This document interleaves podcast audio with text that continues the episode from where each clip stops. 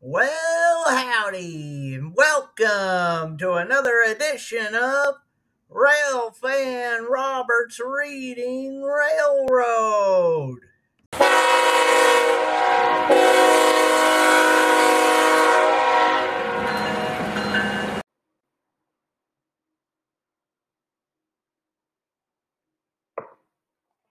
Chapter 15 Outwitting a Suspect.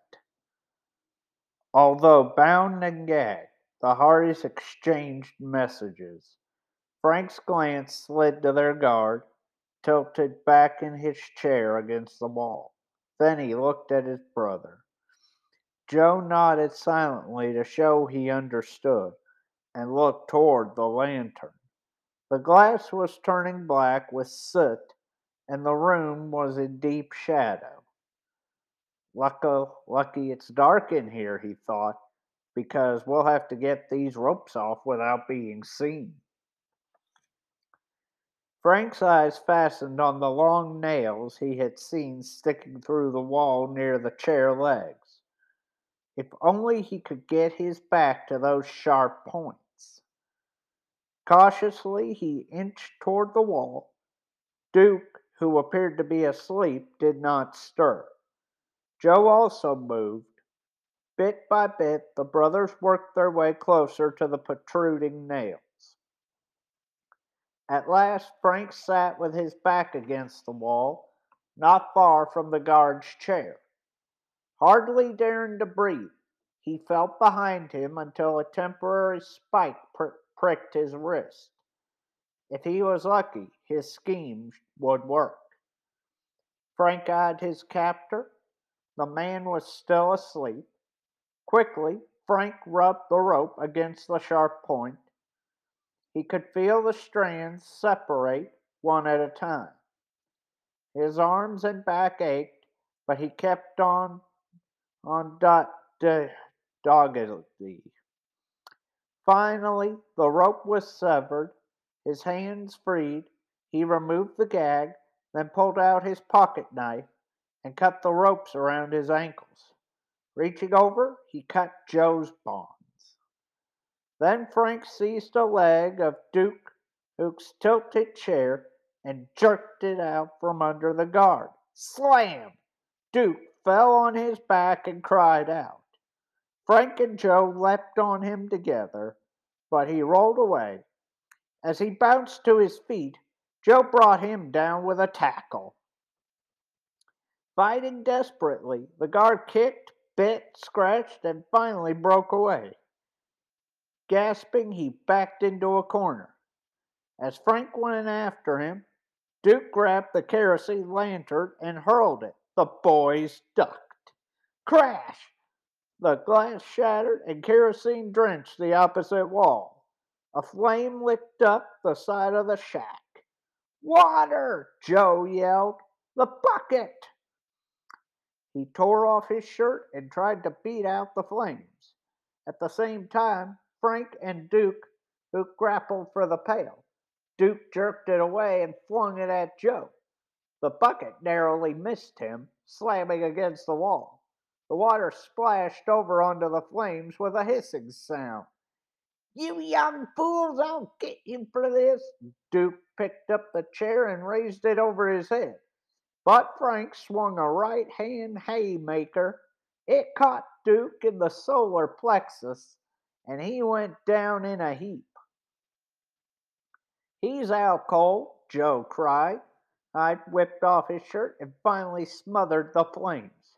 What a shock that was! Duke moaned and stirred. Swiftly, the boys poked around until they found the cut ropes. Oops.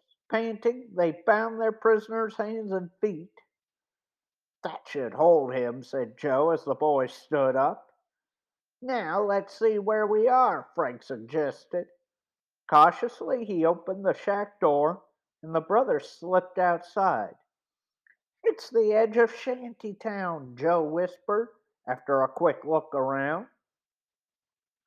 Across a whitish stretch of sand, they could see the dark shacks, and beyond them a red glare from beach fires.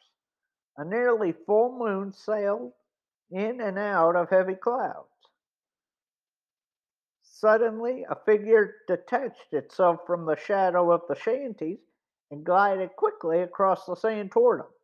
Fists ready, Frank and Joe set themselves for a fight. Right. Put up your hands, came a firm command. You're under arrest.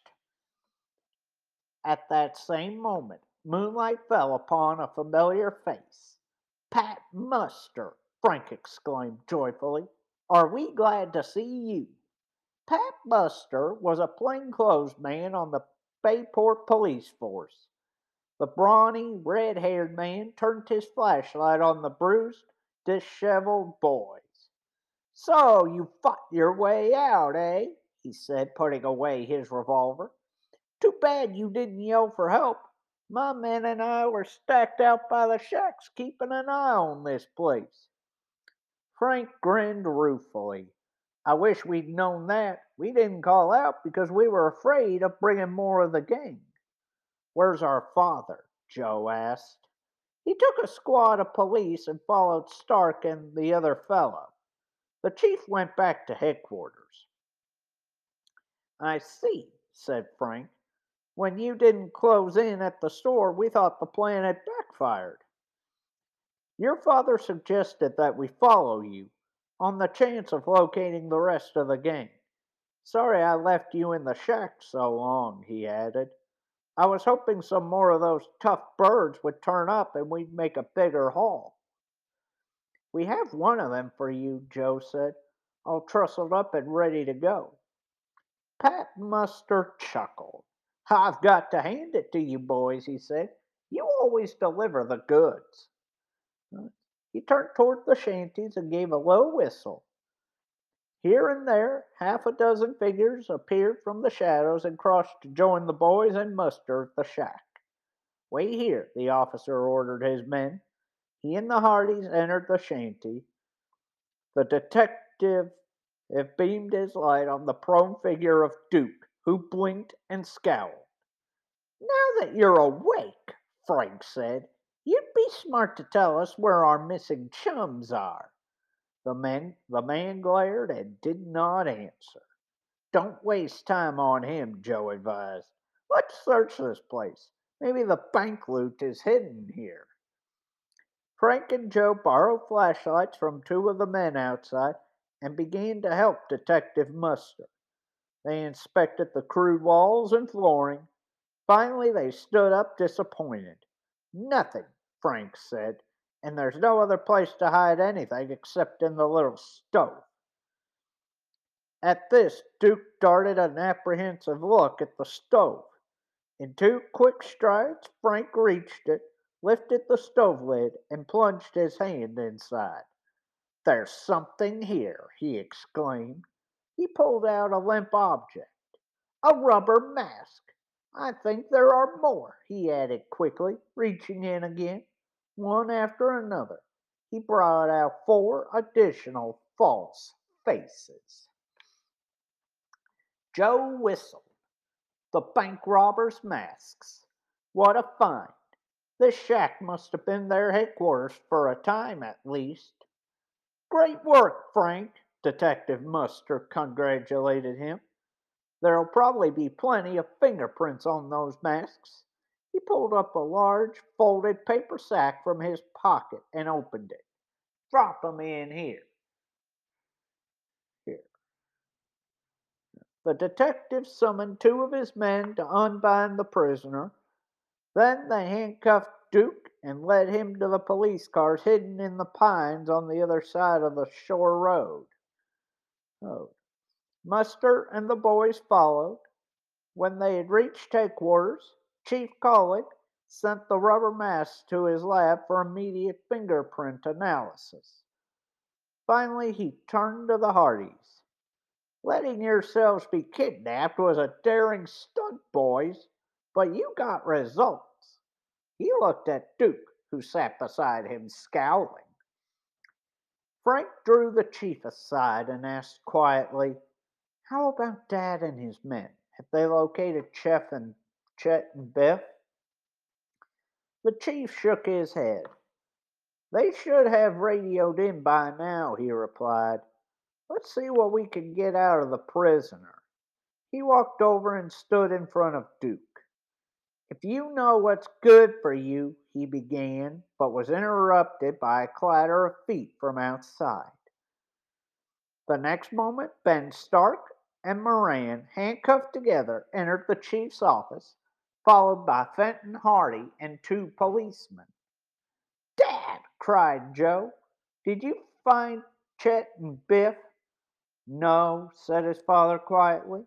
Are you boys all right? You look as if you had a rough time. We're okay, Frank assured his father quickly. Tell us your story. We followed Stark and Moran from Shantytown, his father explained. They drove down to the docks and sat there, apparently waiting for a boat.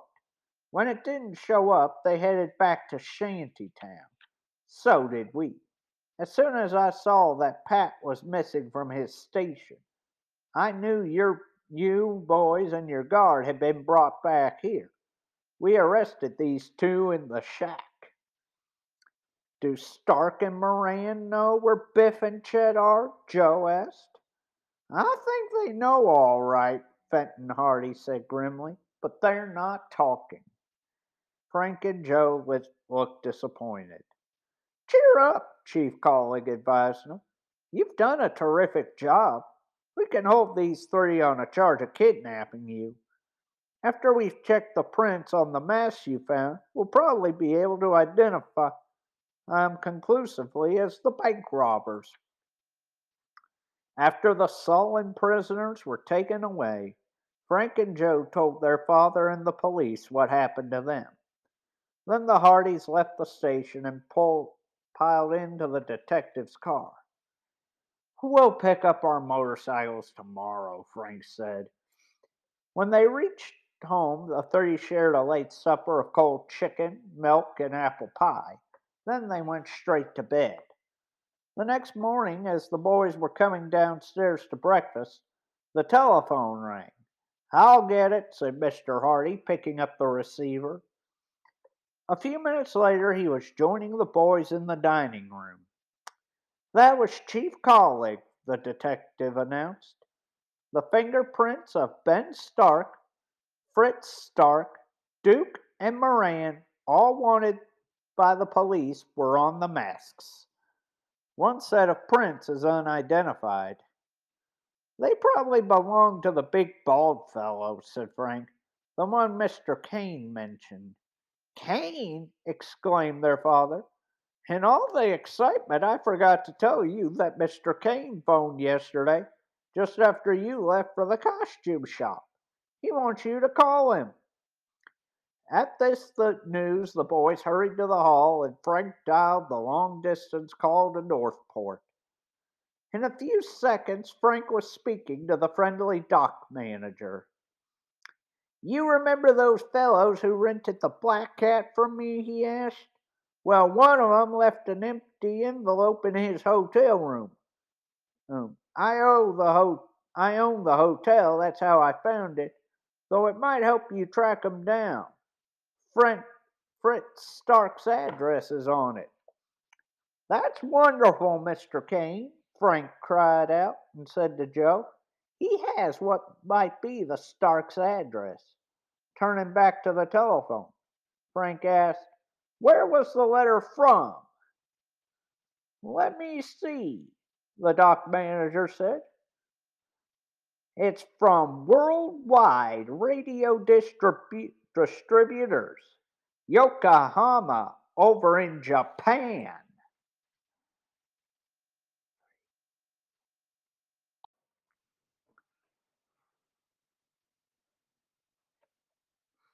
Chapter 16 Skeleton Symbol Mr. Kane, said Frank in a puzzled tone, may I have the address on the letter? After jotting down the information, Frank thanked him and said goodbye. He told Joe just a San Francisco hotel, but the sender was the distributor for radios in Yokohama. Sutton had a Yokohama radio, Joe exclaimed, and we saw him talking to Ben Stark that day at Shantytown. The radio seems to be a connection between them, Frank pointed out. I think we better go back to the hi fi shop and find out more about the identity of Yokohama Super X purchases. After eating breakfast, the boys hurried off first to pick up their motorcycles, then go to the hi fi shop. When they entered the store, the young clerk was glad to see them. Changed your mind, fellows? he asked hopefully. Like to buy one of these sets? We would like to look at them, Frank replied. Immediately, the clerk bustled off and returned with four of the compact little radios. Go ahead, he invited. Try them. While Joe flicked the button on one set, the young man smiled. These are neat. As I told you the other day, we buy them from a distributor in Japan. In response to Frank's query about who had purchased them, the clerk gave the customers' names, all familiar to the Hardys. None of them could be suspect. Three of these radios came in yesterday afternoon. Oh, I could give you boys a good price since we bought them at a big discount. How come? Um, Frank asked. Well, we didn't buy these from the distributor, the clerk admitted. These were brought in by a fellow who wanted to sell them at a second-hand price, even though they're brand new. My boss snapped up all three. He knows a good bargain. I see, Frank nodded. No questions asked. Oh, it's not anything illegal, the clerk hastened to say. They were brought in by a respectable businessman, Mr. French, who owns the costume store down the street. Mr. French? The boys echoed in amazement. Yes, what's so strange about that? Oh, nothing, I guess, Frank replied. You just reminded us that we must see Mr. French ourselves right away. The radios will have to wait. Come on, Joe. While the mystified clerk stared after the Hardys, they bolted from the shop and hurried along the sidewalk toward the costume shop. Mr. French again, Joe muttered, shaking his head. Is he one of this gang? Somehow I trust him, Frank replied. Maybe the robbers are forcing him to play along with them and have threatened harm to his family unless he does. He didn't look very happy the afternoon oh, we picked up our costumes, Joe recalled. Well, those men were in his shop were threatening him. And when he came to our house in the middle of the night, it was no mistake. He knows Dad's a detective, Frank said. I think he wanted him and was confused when we answered the door. Well, we'll soon find out, Joe said as they neared the shop. It looks closed, Frank remarked. The heavy door was shut and the blinds drawn. Going closer, the boy saw a sign in the window closed indefinitely. I wonder why, said Joe. Has Mr. French gone out of business? Hey, Frank cried out, where are the gorilla and magician outfits that were in the window yesterday afternoon? Only one costume was now on display a skeleton suit which stood up with outspread arms like a scarecrow. I hate to think what that costume means, if it's a signal, Joe said. Never mind, Frank said. We must find Mr. French. Perhaps he lives over the store. Or Frank strode to a door at one side of the building. Yes, here's his name on the bell plate. Impatiently, the young detective jabbed with his thumb at the button. The bell sounded loudly, but no one answered.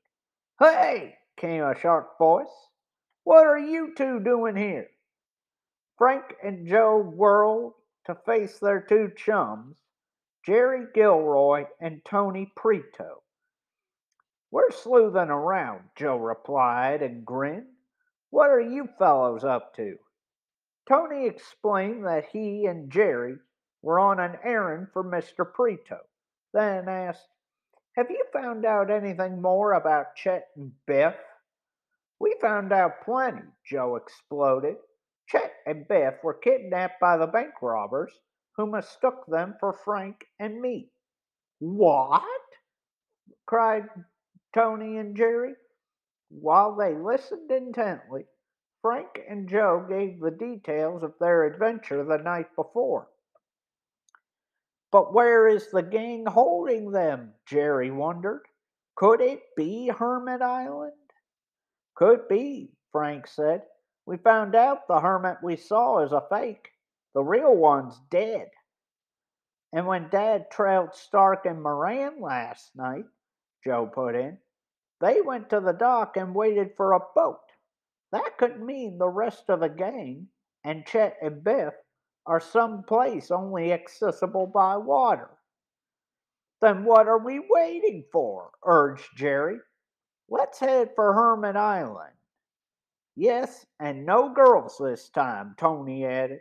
That phony hermit carries a shotgun, and if the robbers are there, the danger is double. Right, Frank said. We better take both boats, Tony. In case of trouble, we'll be able to split up or help each other. Tony agreed eagerly.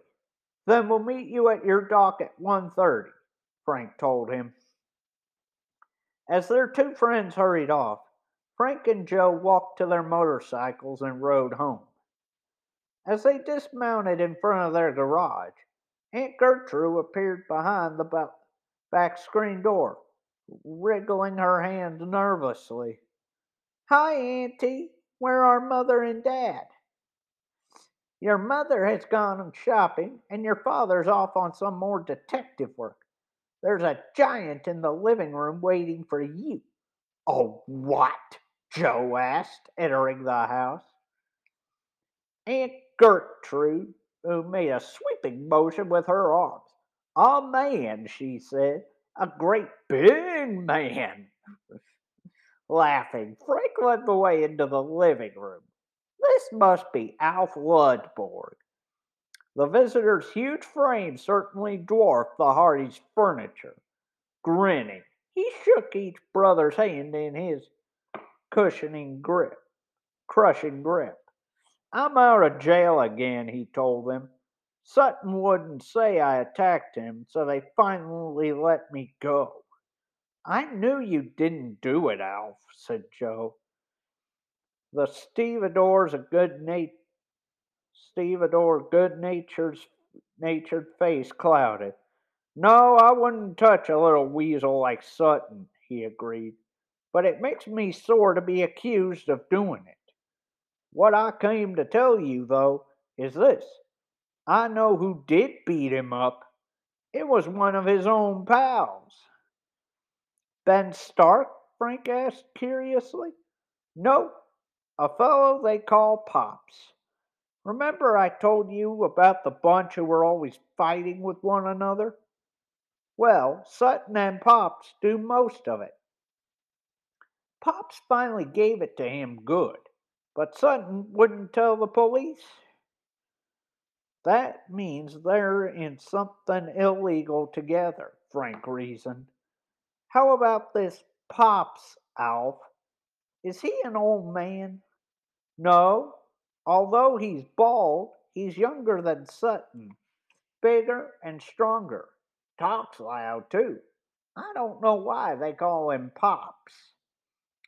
Frank and Joe looked at each other excitedly. Both immediately thought of Ben Stark's pal, who was still at large. Could Pops be the fizzle soda drinker? Thanks for telling us, Alf, said Joe.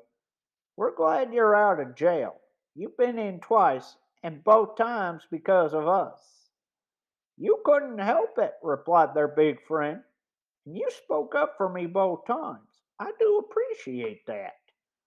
After Alf had left, the brothers had some lunch then headed for the waterfront on their motorcycles. Tony and Jerry were already in the Napoli when the sleuth came alongside the Prito dock. With serious, determined faces, the four friends headed for Hermit Island. As soon as they reached the ocean, the boys were confronted by a fast darkening sky and choppy sea. With incredible swiftness, black clouds, with chains of lightning snapping underneath them, moved in front of the south, moved in from the south.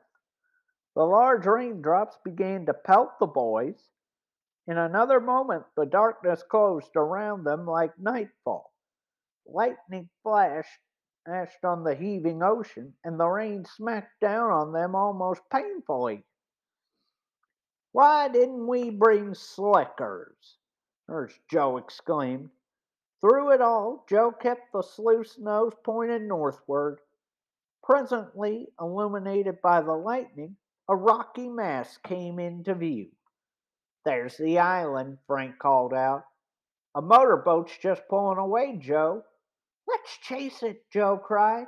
Some of the gang may be aboard and are escaping. Not now, Frank cautioned. Chet and Biff come first. As the boys watched, the dark brown craft disappeared in the distance. As suddenly as it had come up, the black squall passed over. The sleuth and the Napoli circled toward the island's beach. By this time, the rain had stopped. The clouds parted, blue sky appeared, and the sun beat down again. Under its burning heat, the boys' clothes began to dry out. That the storm's probably driven that phony hermit under cover, Joe said. Let's get ashore before he spots us.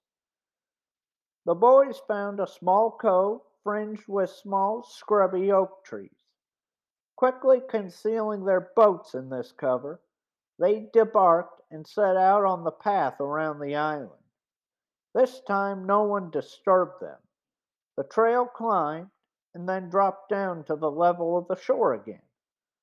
Overhead loomed the wet bluff. Suddenly, Frank stopped and pointed to a dark opening in the gray rock ahead. A cave, he said quietly. The boys crept nearer. Just outside the cave's entrance, Frank lifted a warning hand. Voices, he whispered.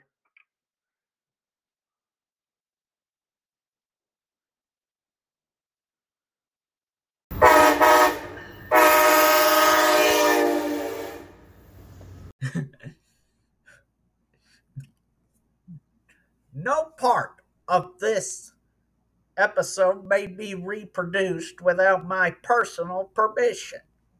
Railfan Roberts Reading Railroad is a production of Raccoon Gaming Rails Railroad Productions. And all all podcast episodes are owned by Raccoon Gaming Rails Railroad Productions.